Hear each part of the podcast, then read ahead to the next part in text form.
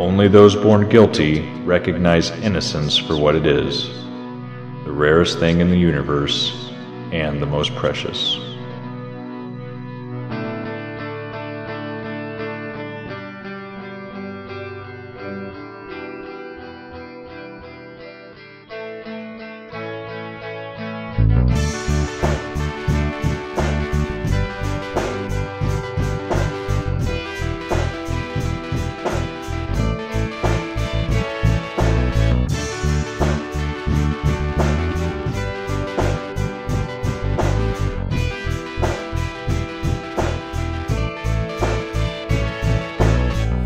Welcome you once again to Drive Back the Night, an Andromeda series podcast. I'm Ryan Mazzocco, and with me, as always, is Ethan Maestri. Mm, I am the truth become manifest. I am the darkness become light. Okay, so I, are you are you into Wayism? Oh yeah, Oh, I didn't know that. sure. Yeah, it's a kind of a family thing. My grandfather really. Oh, so this is kind of a, a recent thing then? Oh no, it was uh, before I was born, but I remember the day. Yeah, that he he joined. You remember? Oh, okay. So some kind of a like a genetic memory sort Well- of thing. Yeah, yeah, Oh, okay. Well, that's pretty cool. yeah. It it kind of is. Um, there's problems when it comes to my parents though. Yeah, I bet. This is episode 18. The Devil Take the Hindmost. Yeah. So uh, there's a lot going on here. Before we get to any of that, Ethan, you have anything for us? I absolutely do. Yeah, this is an episode written by Ashley Edward Miller and Zach Stentz. Uh, we have several uh, guest stars for this particular episode. We had Mark Holden, who plays Thaddeus Blake, the uh, the wayist in here. That's the good friend of Rev Bim. Uh, he has many credits in TV and film, including some minor roles that he's had recently in World War Z and as uh, part of the Maersk, Alabama crew in the movie Captain Phillips. Interestingly enough, about Mark Holden, he is one of uh, six children. He's the son of a former admiral of the Nigerian Navy. I did not even realize Nigeria had a navy. But uh, his father was an admiral of the Nigerian Navy. His name was Augustus Aikhomu, and he served as Nigeria's de facto vice president from 1986 to 1993. So I just thought that was some interesting background for this particular guest star, Mark Holden, that we have in this uh, ep- episode. We also had uh, David David Palffy. Uh, he plays Osari, the uh, the slaver leader. okay. He has, uh, again, many TV credits, including recurring roles as Anubis on the Stargate SG 1 television show. Oh, okay. And uh, a a few recurring roles in uh, the X Files series also. And this isn't the only time we're going to see him. He will return later in season four of Andromeda for a, a different role. Oh, I was going to Uh, say. he's not going to be the, the slaver captain again, yeah.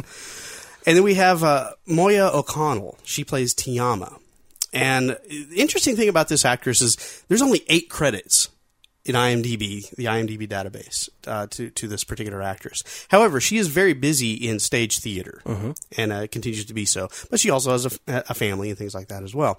Um, and then, interestingly enough, her character Tiama. she has a family of Magog, right? Well, yes, in fiction. Um, not sure what her actual children are in real life. We're getting ahead of ourselves. They're little devils, probably. no. Uh, so Tiama uh, is is her character name. It's a variation of the name Tiamat, and this is significant in the ancient Sumerian mythology because Tiamat was the mother dragon who is killed, and then the universe is created from her dismembered body. So, Oh, kind of an interesting parallel between the, this story, of course, and and uh, and the mythology of the Sumerian culture, the ancient Sumerian culture. Uh, and also, this episode finds a lot of parallels in Star Trek, uh, the original series episode called "A Private Little War." I don't know if you're familiar with that one, Ryan. I am. Okay, there you go. And, and that's in which Kirk uh, provides weapons to the hill people of uh, Neural in order to counter the Klingon-backed uh, tribes that they're fighting against. So yeah, we have a lot of parallels between Star Trek and ancient mythology, and some interesting uh, guest stars for this one. Anyway, that's what I had here. Great. Um, I guess we know everything about this episode now, except for actually what happened. So, Ethan, if you wouldn't mind, I believe it is your turn. Why don't you give us a rundown of this episode in The Devil Take the Hindmost? What happened? Well, Ryan, it's time to demonstrate the humanitarian side of the New Systems Commonwealth, and the crew of Andromeda is very busy preparing for a major relief mission. Rev Bim is contacted by an old Wayist friend, though. Thaddeus Blake. He's living on a colony called Serendipity. The colonists, called Hajira, are under attack from slavers, and he's requested the help of Rev and his powerful friends. Sensing that this situation is going to call for a man of action, Dylan takes Rev on the Maru and heads for Serendipity, leaving Becca in charge of Andromeda and the relief effort. At the colony, Blake takes Dylan and Rev on a three hour tour. How long? A three hour tour of the peaceful settlement. The colonists have virtually no defenses or weapons to speak of. It seems that Blake and most of the colonists are simply going to allow their faith to carry them through this crisis. Rev explains to Dylan that Blake is the man that converted him on Kingfisher to Wayism, after Rev witnessed him walk into a horde of Magog armed only with his faith. Dylan explains to the Hajira that he didn't bring an army to fight for them, but instead he offers to teach them to fight for themselves. On Andromeda, Becca is feeling restless and is looking for something to do.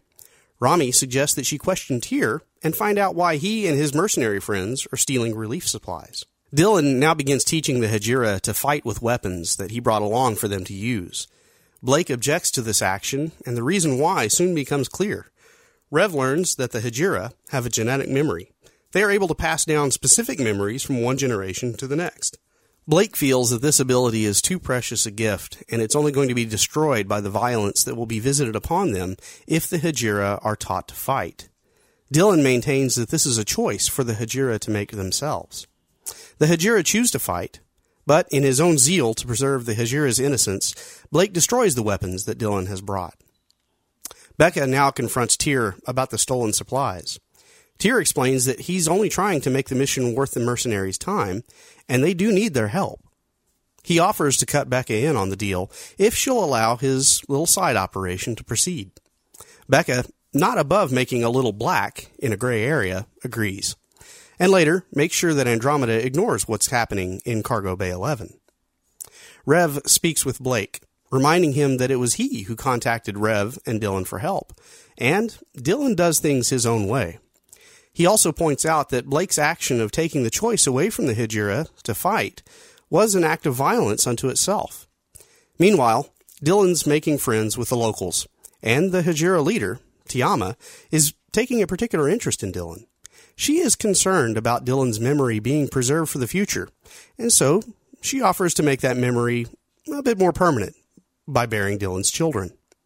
Dylan is flattered, but declines the offer. Besides, he's not really expecting to die anytime soon anyway. The slavers appear, and not expecting to find the colony ready to fight, they instead try to make a deal with Dylan to just take a few Hajira as slaves and go. A deal that Dylan declines. The situation is about to get ugly when true ugliness shows itself. Rev steps out of the trees and seeing a Magog present, this really throws the slavers off their game, and so they leave. But they are not gone long. They return at night, and their intent is not to just capture, but to kill as well. Blake, armed with only his faith, wanders into the melee to speak with the slavers and is quickly killed. Dylan, Rev, and the Hajira are able to fight off the slavers, killing some and angering the slaver leader further. He'll be back to finish them, he promises. In the meantime, the Hajira mourn their losses and consider their future. Tiama wants to use the slavers' fear of the Magog to their advantage, and she wants to use Rev in that capacity. Rev, though, protests such a plan, claiming that he is not their savior. Feeling the pressure of recent events, Rev Bim goes into the woods to pray, and while doing so, he is ambushed and captured by an unknown assailant. Andromeda is on station and begins their relief effort, but it's a much bigger job than anyone realized, and it's going to require additional time to complete. Dylan is going to be on his own for a few weeks longer than expected. Dylan now finds out from Arun, Tiama's brother and the new spiritual leader of the Hajira, that both Rev and Tiama are missing. So he goes out to look for them. He finds Rev in a cave in the woods, all trussed up. Tiama, though, has infested herself with Rev's eggs, and she intends to create an army of Magog to protect them. Dylan and Rev are shocked. Tiama does not know what the Magog are really like. They know that Magog are monsters and they can't be controlled. They realize that they have one chance. When a Magog is born, it does carry some of its genetic material from its host. If the Magog that are born from Tiama have the Hajira's genetic memory, then there may be hope. Rev offers to oversee the birth of the Magog to see if this is the case, and he sends Dylan away. Later, the Magog are born. Tiama is dead, and Rev feeds them with sheep from the area around the village, and they grow very rapidly. Weeks pass, the slavers return, and they attack the village for a third time. This time, though, Dylan has set a trap in the center of the village. He kills some of them, and he takes the Hajira to the cave where Rev is keeping the Magog.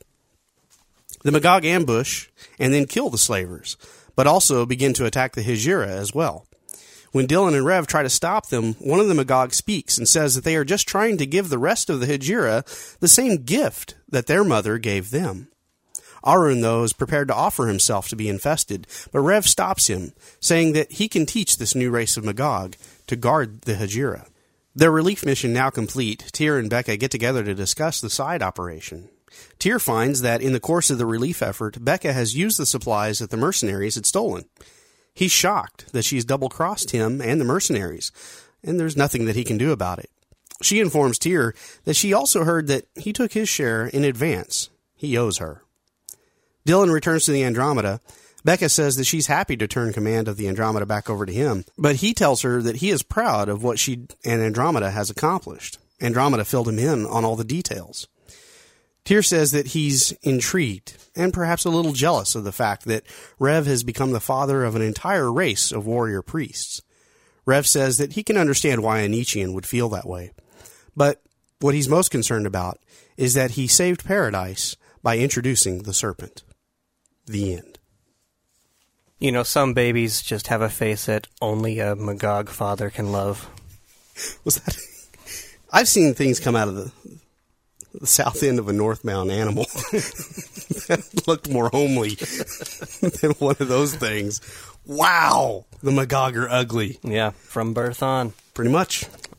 I I thought it was quite hilarious because the uh, the last episode that we had, Fear and Loathing, uh, we learned a little bit about Nightsiders. Mm-hmm. we learned a little bit about their um, impact on environments. Yeah. And then we have this situation where what was the name of the planet? Uh, Pythia.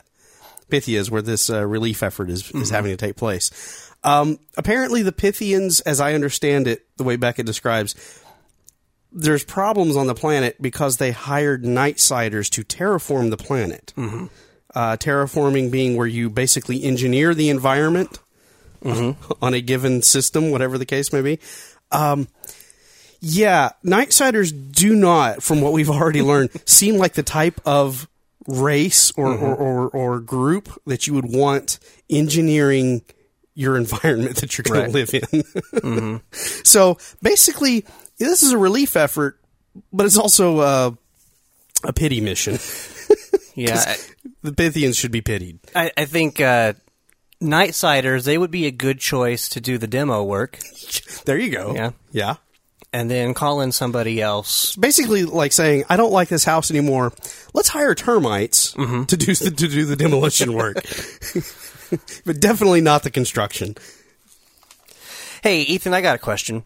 Um, this this planet where we are here, do you, do you kind of feel like maybe we've been here before? Um, perhaps. Yeah. Yeah. The the forest look. Are you referring to the forest? The Yeah. forest, the shot of the uh, spacecraft landing, the the the flash of light, landing in the forest. basically, um, what I'm thinking is most of the planets in this galaxy have been terraformed. And like many houses that are built today, you basically just have one or two different floor plans. so the terraforming takes place uh, according to a, a just a kind of a generic pattern. That pattern being BC, Okay. British Columbia. Okay. So we have what Rose in the Ashes. We have that forest. We have uh, A music of a distant drum. yeah, there you go. What was that planet called? I forget now. Was that was that Mobius? No, no, no, no. Mobius was the, with the uh, the architect. Right. Yeah. Okay. No, no, no. Uh, good grief. Where did that one take place? Uh, we had fishmongers. That's all I remember about it. but yeah, I, I- see where you're going with this. But we're getting some nice views of, of you know the Great Northwest Okay. of North America. Okay. Yeah, I haven't vin- visited there personally, but I feel like I'm getting acquainted with it. Yeah, well, that's what I was saying. It, it feels like I've been here before. Yeah, there you go. So, uh, Ryan, if you walk in front of gunfire and quote quasi religious sounding texts, Yeah. uh, what can you expect to happen? I was expecting the heavens to open up and a bright light to shine forth, and maybe some doves or something, and kind of just uh, a spirit to come over all of the uh, combatants, and uh, just a just a, a general feeling of love and peace to come over the whole thing. I, f- I figured it was going to be either that, or he would get shot and die. Yeah, and one of those things happened. I was absolutely right. One of those things happened. Dead. Mm, yeah. I thought that was. I mean, okay, walking into a horde of Magog and quoting scripture. I don't know. May, what we, that is maybe something we need to discuss a little bit later. Yeah. the the Magog have a spiritual side to them. I'm kind of getting this because the apparently the anointed uh, for Wayism, he was a Magog. Mm-hmm. Uh, Rev Bim is a converted Magog. Mm-hmm. It seems to me that they have a spiritual side. So perhaps walking into a horde of them and and and quoting whatever religious text is uh, it, you might be able to get somewhere. You you might have something to to hold to that you, I might I might live through this. Mm-hmm. Uh, greedy slavers with guns. Mm-hmm. no, Yeah. you can't stop bullets with words. you know, it just can't be done. You better hope that robe was bulletproof, and uh, it wasn't. No, it wasn't. So uh, yeah, I, Thaddeus Blake was kind of a I don't know. He, he was a unique individual. Yes, he was. Not anymore. no longer. And then one other thing that I thought of, uh, you mentioned it at the outset. Um, for most life, the moment of birth, uh, that's a beautiful thing, isn't it? Yes. I, I was present for, for my, my son's birth. So I was, in I. the room. Well, Okay. not not your son, but my, two daughters. What? yeah, I, I, I get what you're saying. Yeah. so so the moment of birth, and it's you know for a person that that isn't uh, a father or a mother, you know, seeing it is just it ew, you know, Yeah, ew. yeah. There's some ew factor, Yeah. But in the moment there, being there, it, it is a beautiful thing. Oh yeah. But this doesn't translate in Magog birthing, does it? Well, you know what? Maybe it kind of does. Maybe it's sort of the same thing. Because if you think about it, okay, you're talking about the birth of your son and how beautiful that was. I'm sorry, I don't want to be there for that. Um, Granted. I was there Wouldn't for the want you birth. there. Thank you. Thank you for not inviting me. Yeah. Um, I was there for the birth of my two children. I'm not sure many other people would want to see that. True. It's it's one of those when you're emotionally attached to the situation, it is a beautiful thing. When maybe you're a little further removed, it like you said, ew. Yeah. Okay. yeah. And But there are those people that have it videoed, and they're just like, "Would you like to see the birth?" I'm not friends with any of those people. but but Rev Bim seems to kind of he, he he has a he has a grasp of that though because um, he's there he's ready but he says to to Aaron "Mm, this you don't want to see this Yeah. this this isn't for your eyes you Yeah. yeah you got to go now Yeah. And then uh, Rev Bim sets up for the the act, uh, the the birthing act, much like the way I imagine a large man at Golden Corral gets set to tear into a plate of food. it was it was very uh very um I don't know what the word I'm looking for. ferocious For there you go. That Yeah. that would be yeah yeah vicious. yeah Uh, did you watch that episode with headphones on yes I did and the sound effects? Quite graphic. yeah yeah I gotta, I gotta admit, they, yeah, they, uh, they went as far as they could with that. I think it was just sound clips that they got borrowed from uh, National Geographic or something A wildebeest being shredded by lions. Yeah, that was exactly the thought that I had on that. Oh my goodness. So we we we learn a lot of things. Um, maybe some things we already kind of knew about. We get a, a, a much clearer understanding. Some things I think we wish we could forget. yeah, but we can't. Nope. We can't unsee those things. That's why it was not for our eyes. Yeah. Um, but uh, okay, wayism. Yeah. we we've known about wayism. We've seen that this is a thing in this universe. that there are it, it, it seems to be a very small group, relatively speaking, but there is this group of um, of spiritualists or religious uh, people. They call themselves the Wayists. We don't really, to this point, know exactly what their doctrine is or what any of their faith is based upon. Right, but we, if I can inter- interject, we do have an idea of of kind of what they're drawing from, and it seems to be kind of a little bit of everything out of Earth culture. Because mm-hmm. uh, what does Aaron refer to when he's talking to Rev?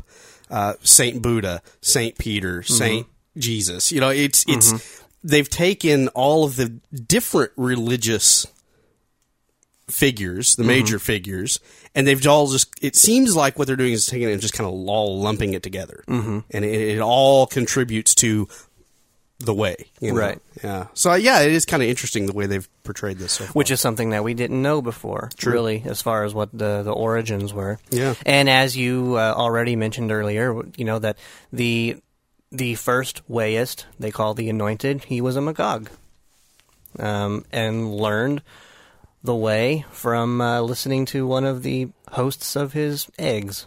I love the way Rev, at the conclusion of Aaron's description, Mm-hmm. and how sanitized was that? and Rev kind of tips his hat to the fact that it is sanitized in that reaction. Well, that's one way of interpreting what happened. I thought that was interesting. Yeah. Yeah. So let me ask you this. Uh, we, we have this concept of genetic memory that we're introduced to. Okay. And I don't think this is going to come in, into play really at, at any any further episodes. Okay, but uh, genetic memory, mm-hmm. good or bad? Yes. Uh, if you're looking for a slave race, awesome. Teach one, all of them know from then on. so that is both an advantage and disadvantage, I suppose.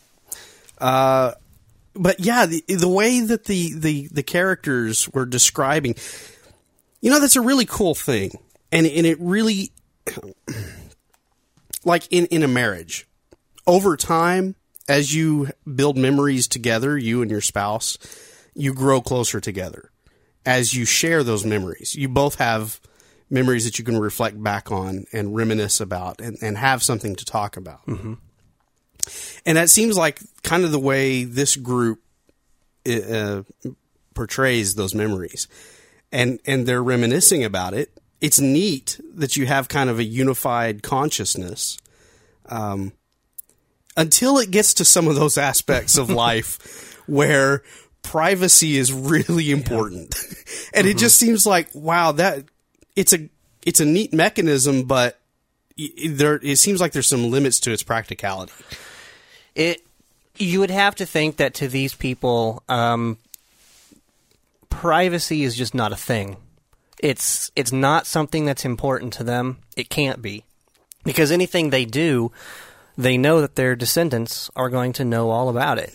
Anything that they think, any way that they feel, um, if if they ever have any sort of um, uh, ulterior motive, even I mean, it's it's just gonna, it's all going to come out, you know, because their descendants are either going to carry it on or they're going to out them. What the thought that I have though is what are family reunions like? I mean, Yeah. Oh, exactly. You get the the uncle. Did I ever tell you about the time? Yeah, I yeah, remember. I know exactly what you're about to say. I remember. Yeah.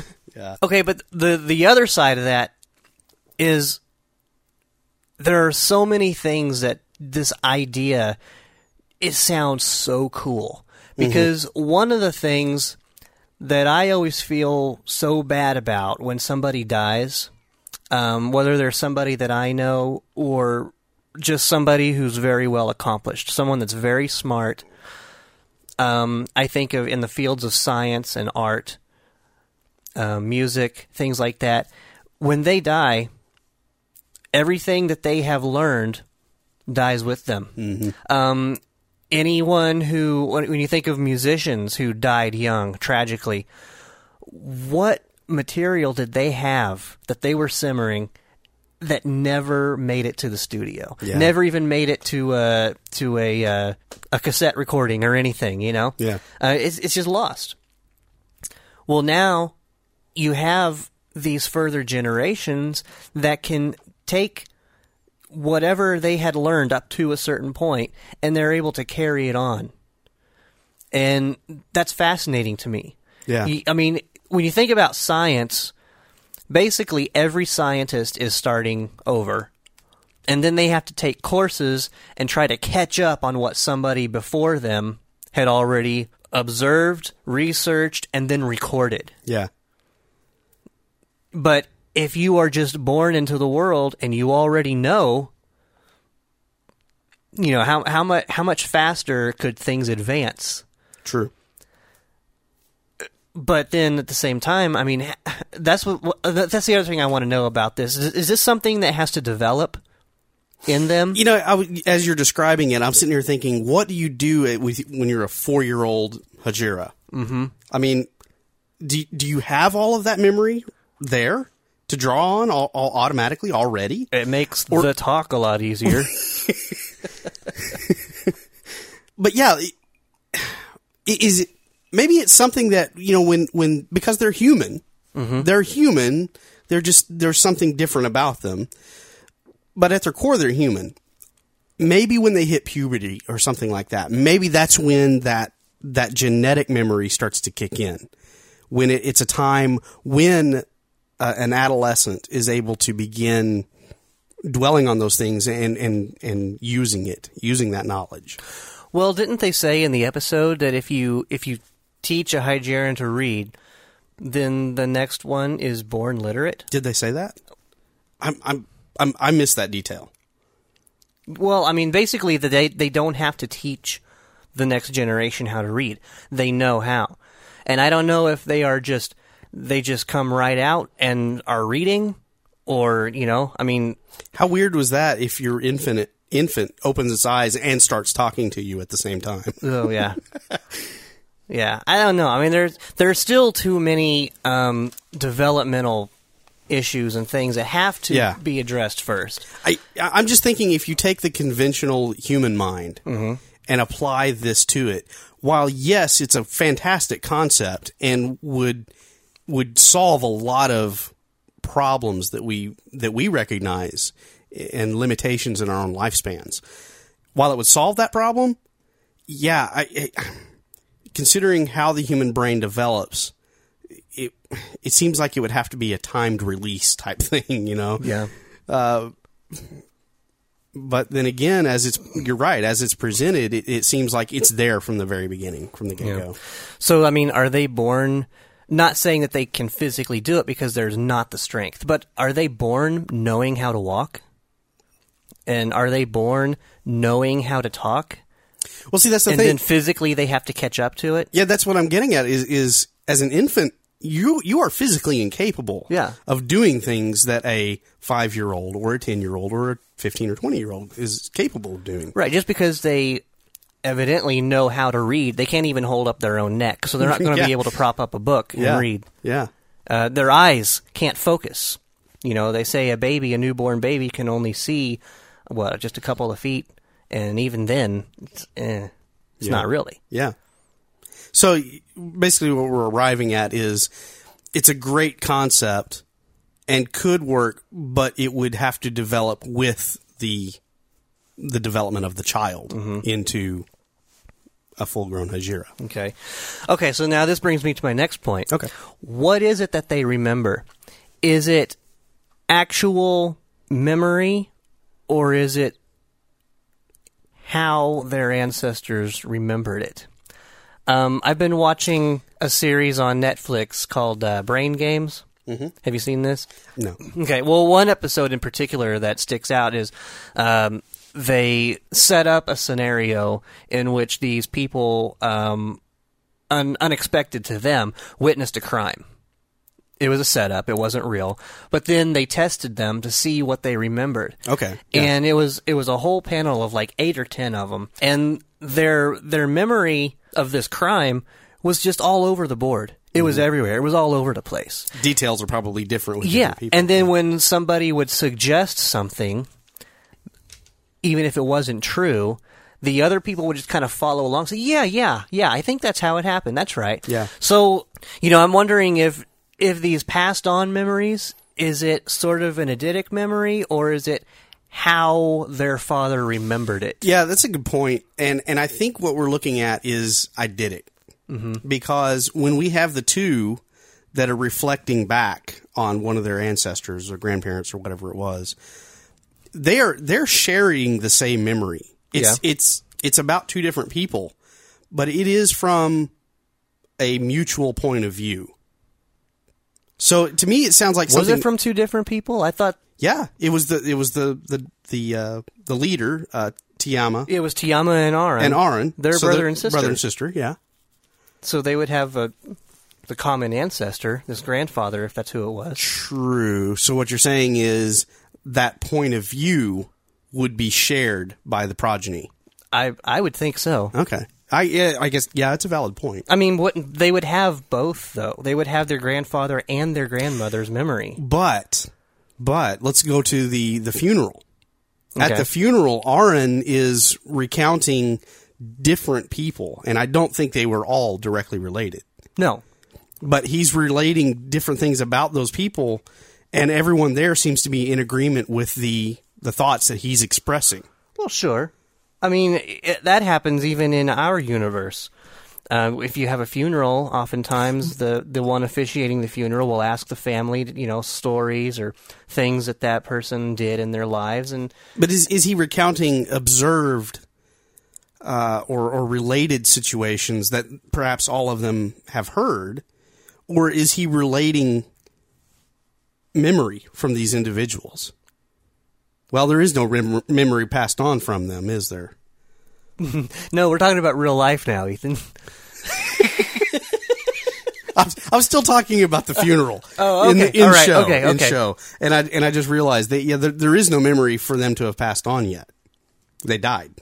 Mm-hmm. Okay, so scratch that. Well, just because they died didn't mean that they didn't have any children, True. and so maybe some of their children were present. That one was his mother. Oh yeah, that's right. So, you know, so of course he would have had uh, memories, yeah, and you know, I guess kind of going back to what I was saying earlier about uh, passing on knowledge from generation to generation, it, it would really only be so helpful. Um, I guess if somebody achieves their greatest accomplishments before they are in their mid 20s or 30s, then those things would be passed on. But usually people don't achieve greatness until they are past their childbearing years. yeah, So yeah. That's true. and and and we know and from what they said in the episode that they're they remember everything up to the point of their birth. So I guess they even remember their in utero years. that would be weird. That's yeah, and that comes back to that whole thing of yeah, some information good, other information maybe not so useful. Yeah. Okay. Now, and uh, I, I'm keep coming back around to this, but now, again, what do they remember? Because do they remember? He says, Aaron says that they remember everything up to uh, their birth. yeah. Does that include all of those years that we as humans naturally lose? Say those years before, you know, like say one and two years of age. I, I remember some things that, you know, when I was probably um, three going on four, I, I can actually remember further back, I think, than most people. But even then, it's just very, very quick glimpses of things, uh, very hazy memories of things. Um, four years old, I'm starting to remember things better. From five on, I can remember all kinds of stuff. But Yeah. but so I mean, are they able to remember those things, like even from previous generations when they were two years old? Do, do they remember sitting in the in the in their Well, as I was going to say, they don't have to. You're looking at basically you're looking at your parents. You you you draw everything from them mm-hmm. at the moment of birth. Now, what have your parents seen? They've seen the grandparents, and the grandparents have seen their grandparents. Mm-hmm. I- and so it's wow. This is it is a broad topic. And you could go a lot of dir- a lot of directions with it because you're not getting direct memory from someone else's brain necessarily. Some of those uh, reflections of your grandparents are through your parents' eyes. You know what I'm saying? Mm-hmm. So maybe those maybe those quasi memories from an infant, maybe that is something that's just it's kind of forgotten because it's not as clear as some you know very distinct memories from the older generations. Okay. through through their eyes, through their perspective. But they are getting those years still from the viewpoint of their grandparents. Yeah, yeah. Huh. No, that is yeah, that that that makes sense to me. Okay. That's wild. And I hope it makes sense to the listener too. If not, just move on to the next segment.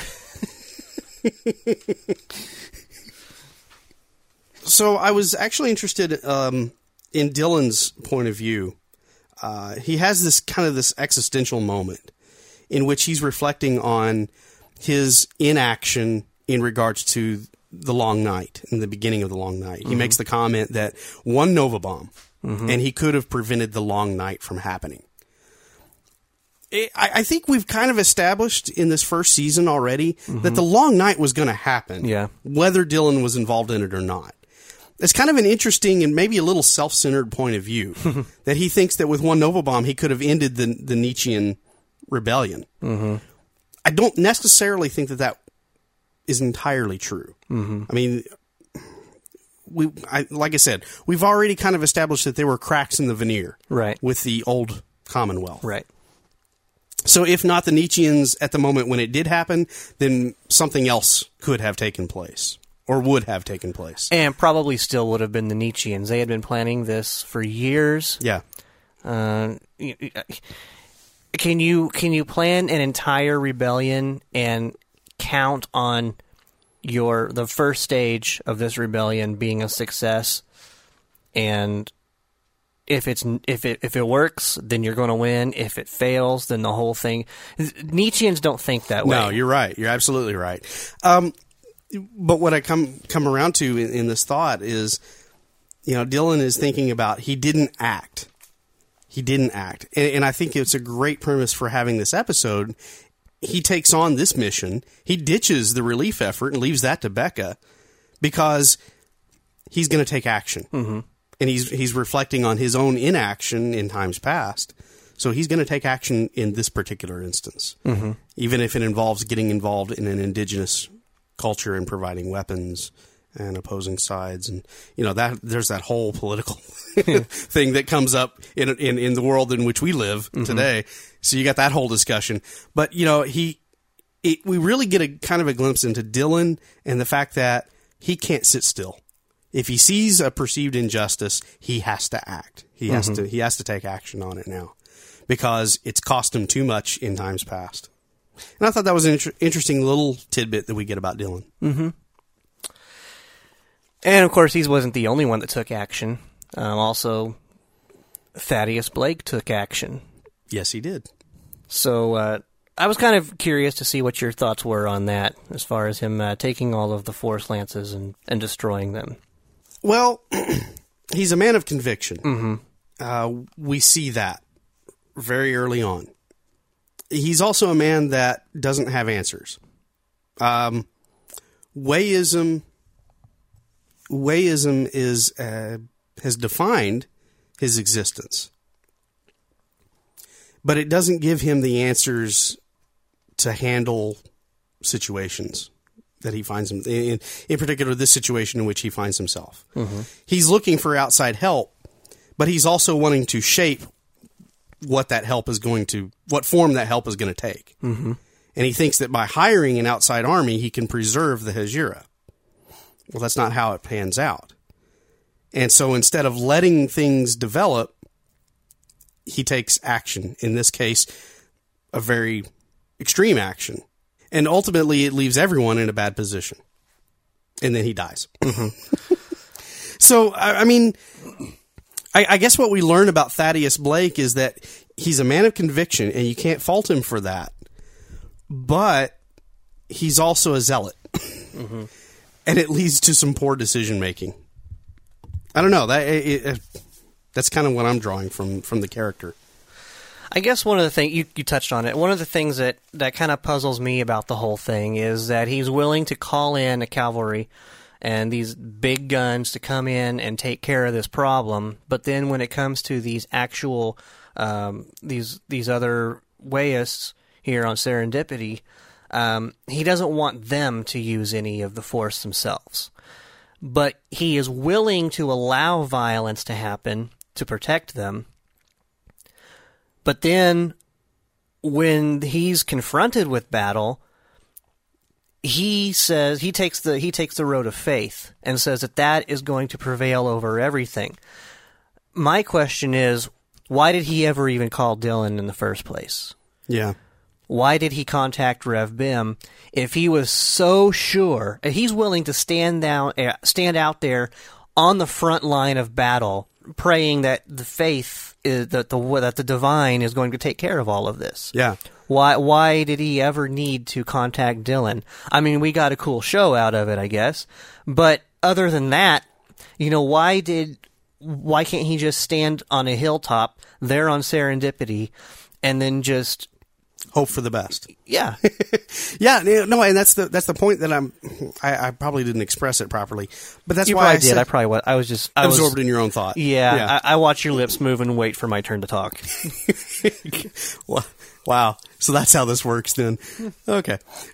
No, I, I, what I was trying to say is, is he's a pacifist and he wants the Hajira to be pacifists, but he doesn't know how to preserve them. Mm-hmm. So he reaches out to a friend that he's heard has powerful friends. So maybe they can bring the force to preserve them. And, and you were mentioning that. He's willing to allow that violence to take place to preserve the innocence of the Hajira and so that he can maintain his own pacifism. But then it all goes sideways, and he loses his head.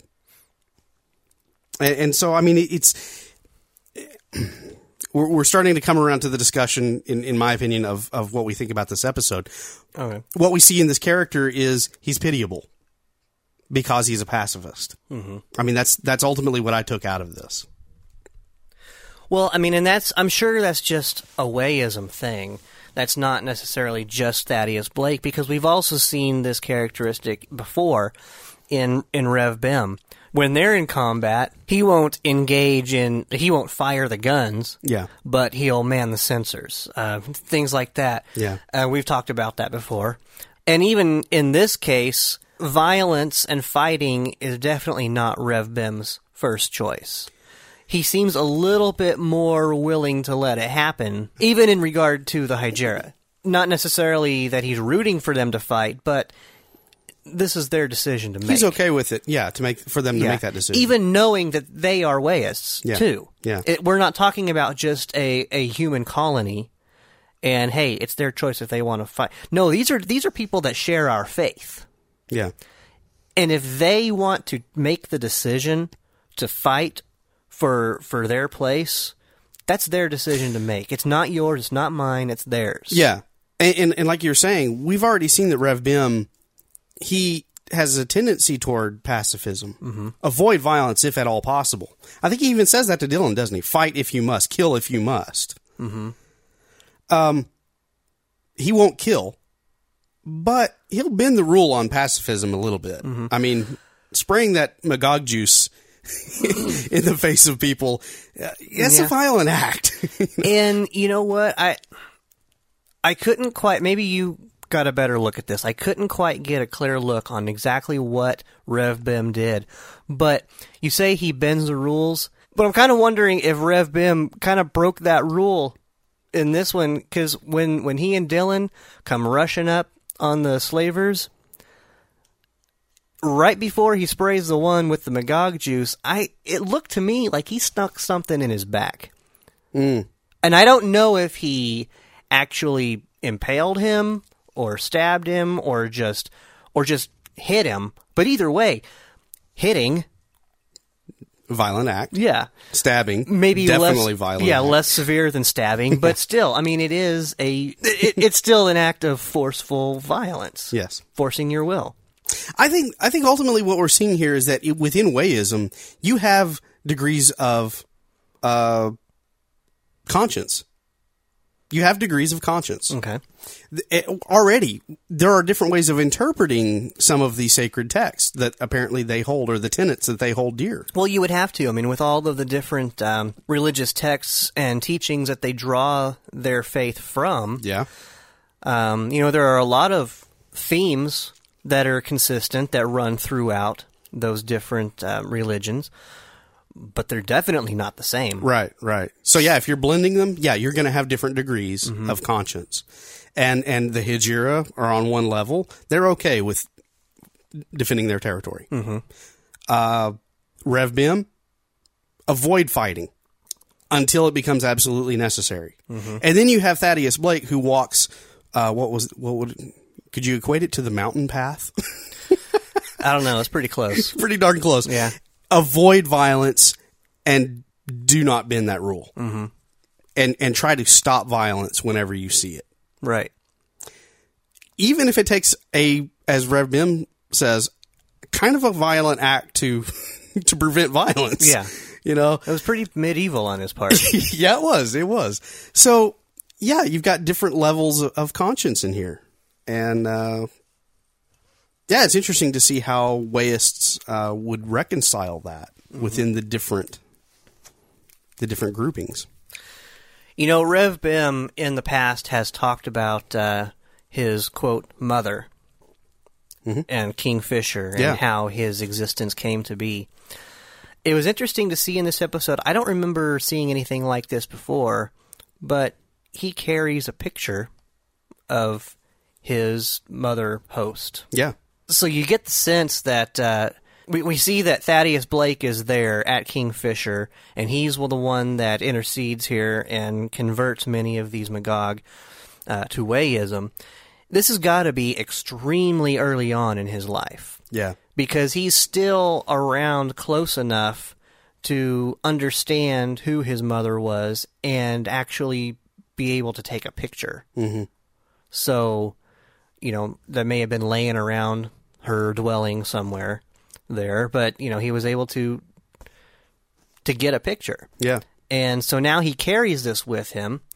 Um, I guess sort of as a constant reminder. And so I, I can't imagine that he would have taken this before his conversion. This had to have been after his conversion.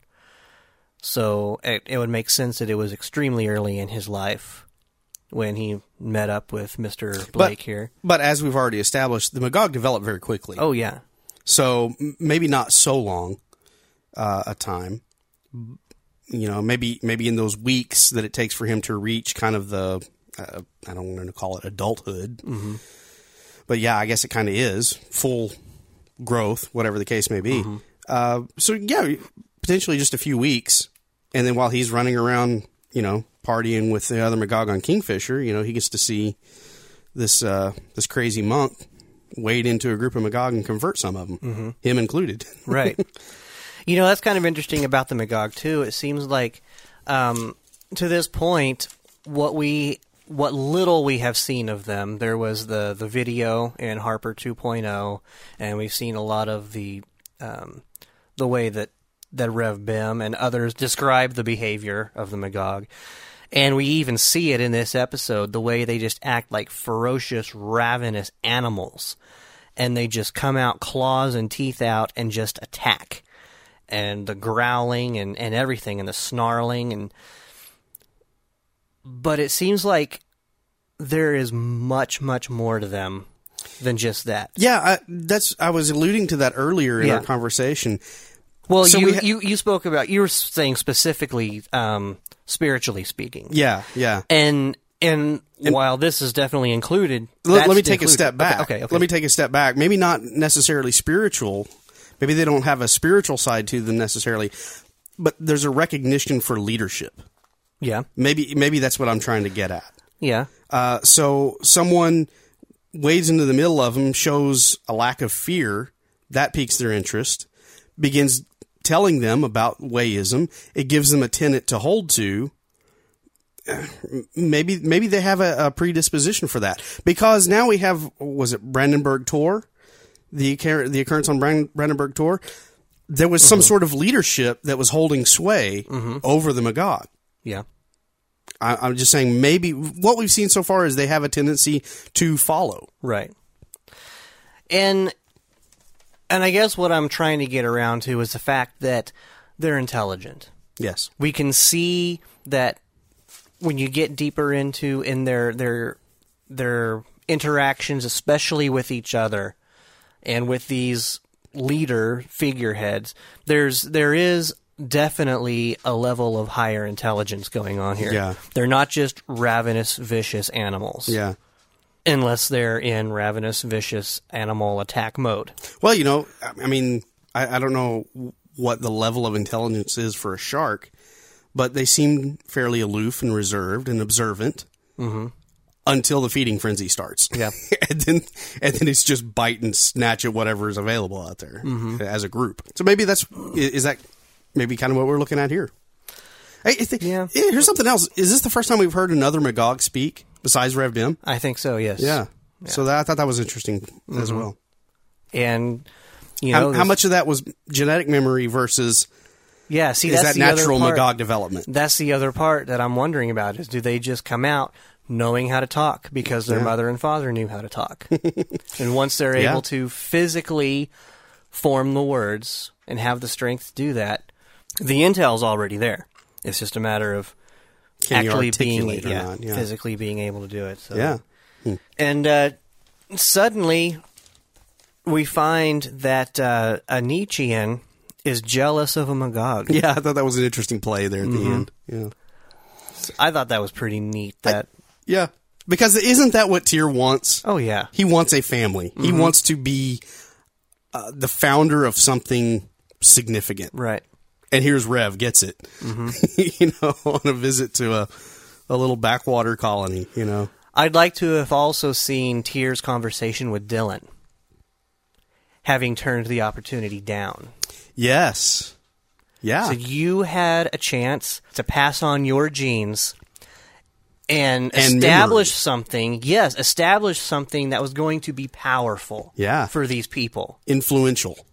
Yeah, Yeah. I mean all of that high guard training and everything that Dylan has, all of his experience in dealing with people and and fighting and just everything. And and he said no, no, thank you. Yeah. But see, Um, I, I think that that's the interesting, the dichotomy between those two points of view. Tyr would no doubt have taken that opportunity, Mm-hmm. but Dylan took the the stance of, why don't you teach that? Mm-hmm. Why don't you take the opportunity to relate that directly um, by teaching Mm-hmm. instead of just by some trick of the genes, however that got started. Instead of just passing it along, why not take you know become a teacher? Right. Yeah. Okay. Well, so let's. Uh, th- this brings us to our our quote for the episode. Only those born guilty recognize innocence for what it is, the rarest thing in the universe and the most precious. Uh, this quote was actually from The Anointed, the Finder of the Way, Commonwealth year 9799. Well, uh, my thoughts on it, if I'll go first on Okay, this, yeah. I, I think it is something that you and I and everyone probably listening to this podcast is something that we can identify with. Mm-hmm. We are all guilty of something. There is all there, we all have a skeleton in our closet or a regret in our past that when we think back on it, we're just like, I wish I was smart enough to have avoided that altogether. Mm-hmm. you know, I wish I hadn't been that dumb to do whatever that thing is, and we and we have those regrets. Care to share? Uh, not right now. Okay. No. Um, here's a race of people that if, if a mistake is made, they know about it. Everyone knows about it. And it becomes so much easier to avoid that same mistake. That's a great thing.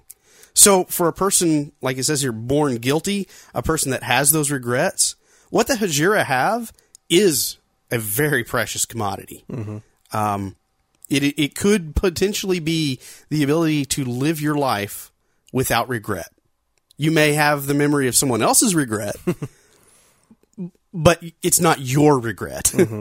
and sometimes that is a, uh, sometimes that's a huge weight, that regret that we carry with us from time to time. Um, so yeah, you know, to, to be able to, to have and then maintain that innocence, that is something that's precious. And it's something that is so rarely seen today, at least in the world that we live in.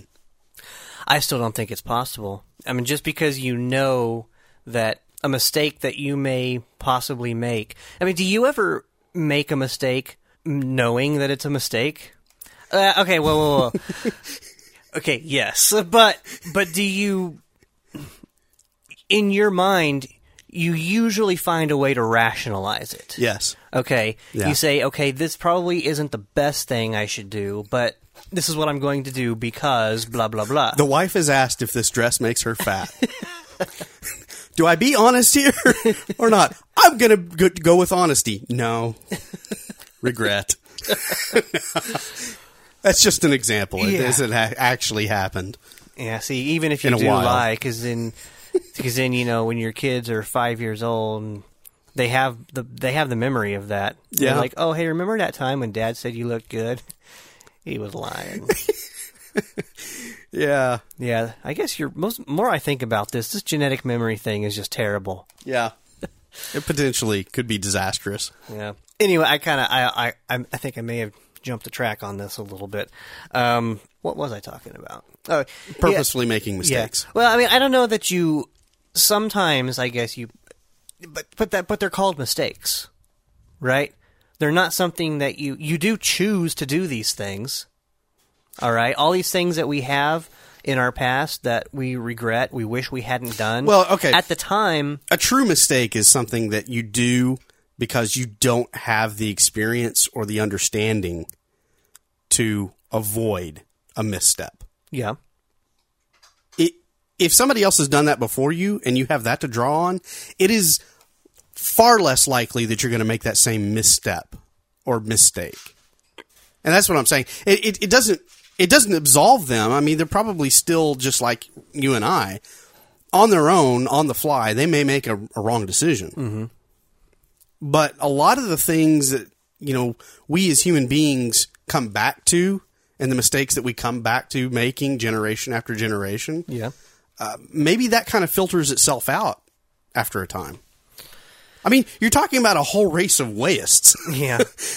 there's a there's a level of peace Yeah. uh, uh, and freedom from a lot of the disruptions that mankind kind of has to deal with right Okay. now. Okay. I don't know if I'm making my point with that. No, yeah, yeah, I kind of see that. I guess I'm just thinking of, you know, there. You, sometimes you have different kinds of people. Some people can look at the mistakes that other people have made and see the consequences that resulted, and then they're able to make a better decision based on something they haven't personally experienced. True. There are other people who continue to make the same mistakes over and over and over and over again. Yeah. Contrarians. So, you know, I guess it just kind of depends on what kind of people these Yeah. people are. I mean, maybe maybe there are some that are great, and there's others that just, you know, man, what is that guy's deal? Doesn't he remember a great great great great great great grandfather going through that? I Uncle mean, Bob, man, that guy. Yeah. Eventually had to put him out of the walls, outside the walls.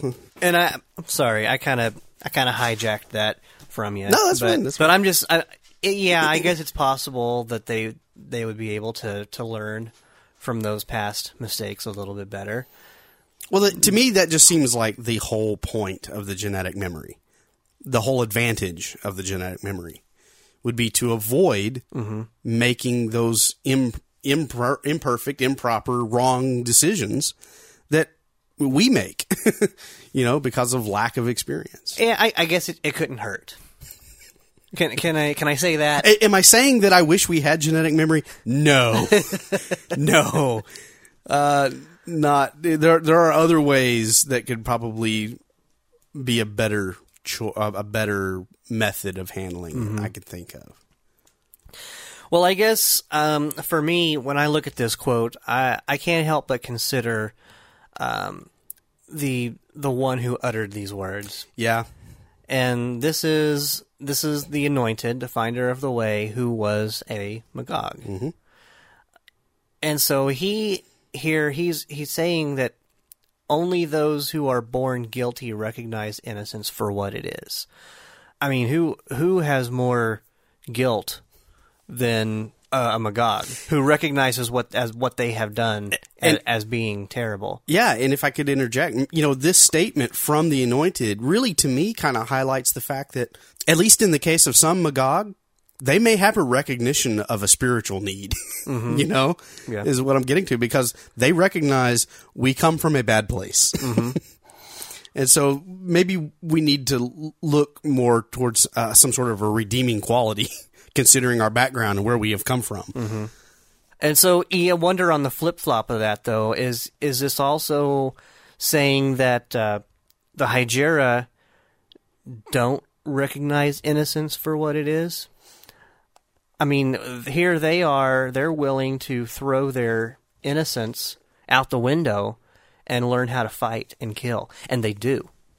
They do learn how to fight, and they do kill, mm-hmm. and that's going to stay with their people for for the rest of the foreseeable future, as long as they continue to have this genetic memory passed down. Yeah, and, and I think going forward, I think what we're going to, if we were to revisit this planet a year from now or five years from now, I think what we'd, we'd see is that the Hajira have a better appreciation for their innocence. Because Edjun makes the comment that they are sheep in a universe full of predators. So he recognizes that they are in a unique position and they are kind of helpless. But now they have these Magog protectors mm-hmm. that are potentially going to keep them shielded so that that innocence could be preserved. And, and I think going forward, you would see the Hajira race grow a greater appreciation for, for their uniqueness in the universe and their innocence. Yeah, but their innocence is already lost.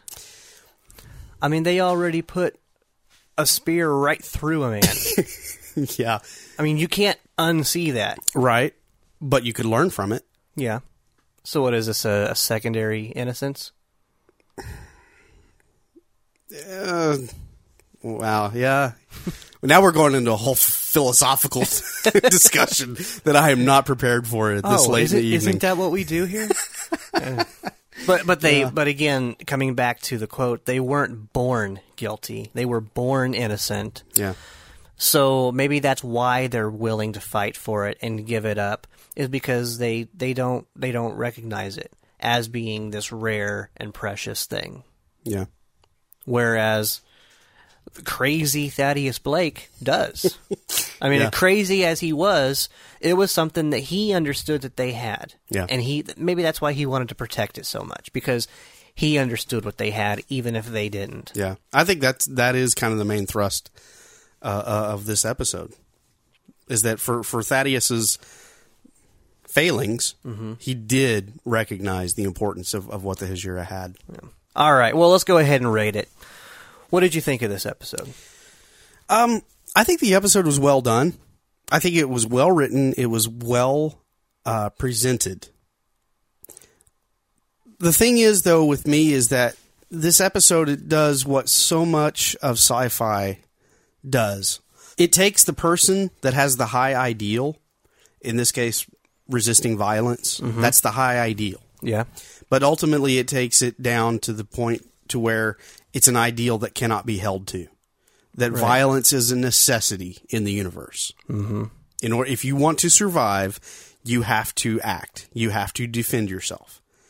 And, and so in in this episode in, in andromeda and and we've seen it repeated uh, in star trek and in, in other genres um, it per- portrays pacifism and, and the the wanting to remain innocent, it kind of portrays that as an almost as an undesirable quality, mm-hmm. and it makes persons that want to hold to that it makes them appear weak, or at the very least uh, Crazy. crazy or duped. Yeah. You know, easily duped, naive. It it, it puts them in a negative light, mm-hmm.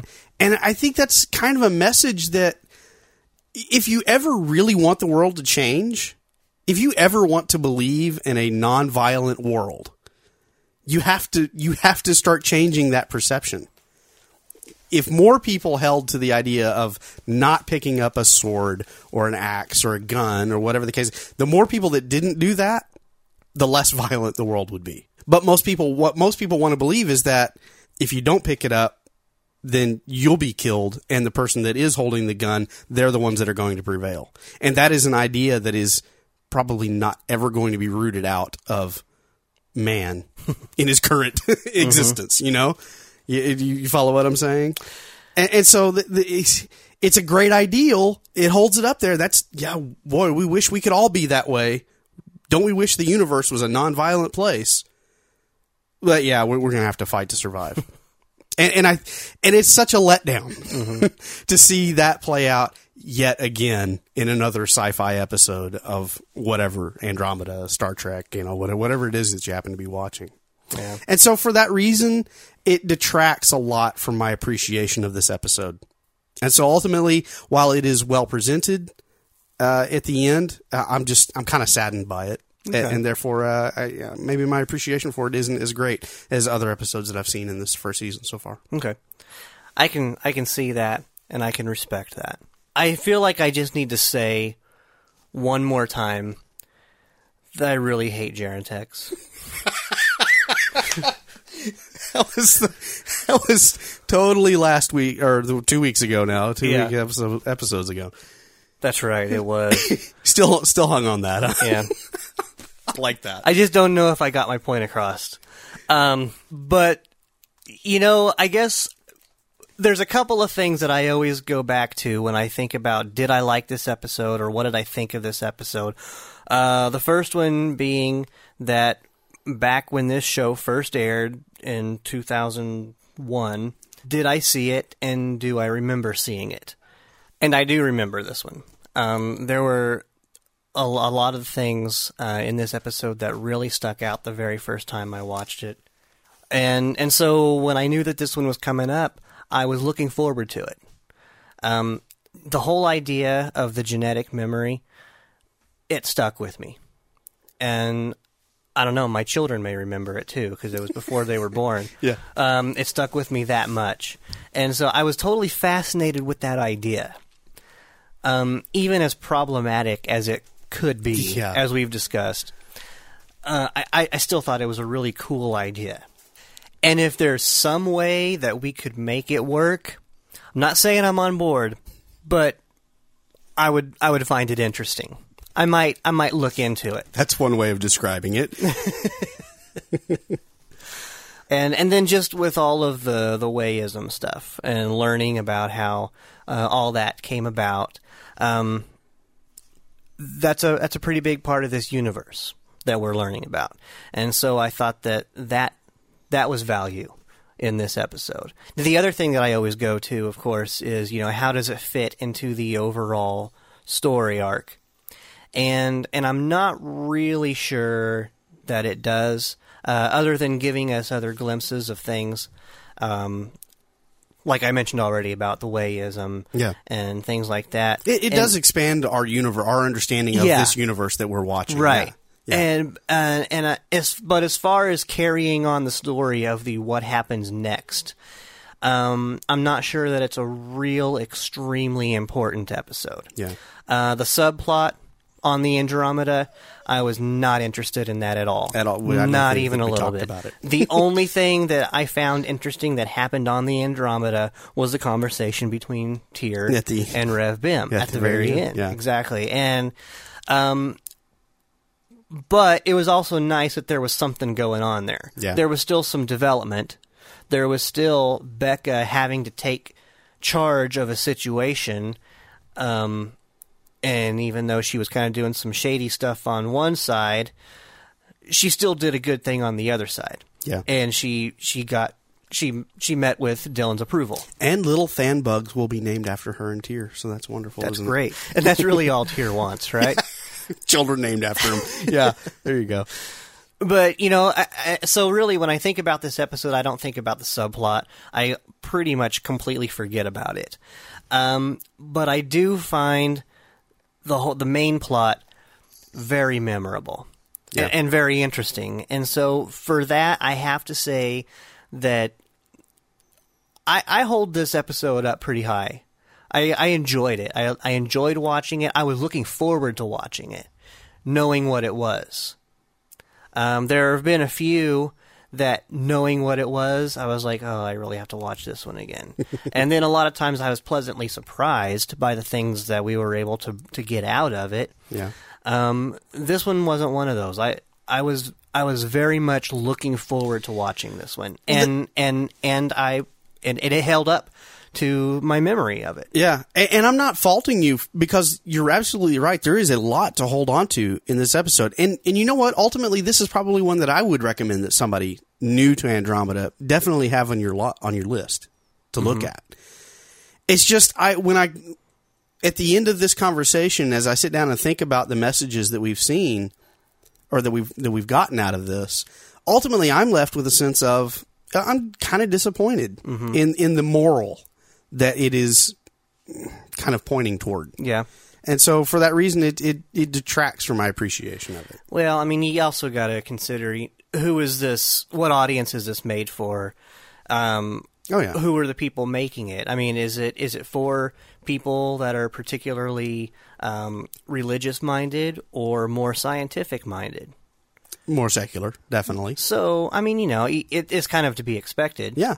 Really. And, and I see your point. You, you have, you present something and say, this is uh, a very powerful uh, way of living, way. Um, I see what you did yeah. there. And, and the faith and, and how this is able to, to overcome, but in the end it doesn't. Right. So you know you you can see how building something up like that so much and then just tearing it right down. At least for Thaddeus Blake, Yeah. um, because with with faith there is there's also got to be a level of reason. True. Yeah, that's we didn't even get into that part of the discussion, but yeah, and he was not balanced. Yeah. he was not reasonable for for certainty. So and and you know that's just that's a whole nother conversation. That's probably for We- another We could go another thirty minutes on that at least, probably. Um, But uh, we don't have time. You're right. Yeah, you're people right. are- We don't. People are starting to, to hit their next button on their on their media players right now. What's So- on This American Life this week? You know what I'd really like though? What's that? I would really like to hear from our listeners. I would too. We haven't got we haven't had enough of that. Not a whole lot. No. So I we encourage the listeners to get in touch with us. Let us know what you think. Um, how do you feel about the show? What do you think about some of the shows that we've covered and our views on them? And maybe some upcoming shows. And maybe we can include your thoughts in our discussion. We'd, I'd like to do that. Uh, be critical, Yeah. but be nice. Sure. We'd appreciate that too. if they're if they're critical, um, I'll probably throw them away. And if they're nice, I will read them on the air. Ooh, Maybe. Unless they're Hmm. We'll just really gushingly and obnoxious, annoyingly nice. dripping with Velveeta. we don't want that. No. Um, if somebody did want to get a hold of us, Ethan, how would they do so? They could do so at Drive Back the Night podcast at gmail.com. We're also on the social medias. We're on Twitter and Facebook using the handle Andromeda Pod on both of those places. Our home is Podbean, www.andromedaseries.podbean.com. And you can also listen to us and subscribe on iTunes. And if you do so, be sure and leave a review. Give us some stars. We certainly appreciate it. We thank our friend Tim Kimmerly for giving us his voice in the opening quote. We are an Age of Geek production, www.ageofgeek.com. And we hope that you will join us back here again next week. We do plan to be back next week Yes, we do. as we consider the episode The Honey Offering.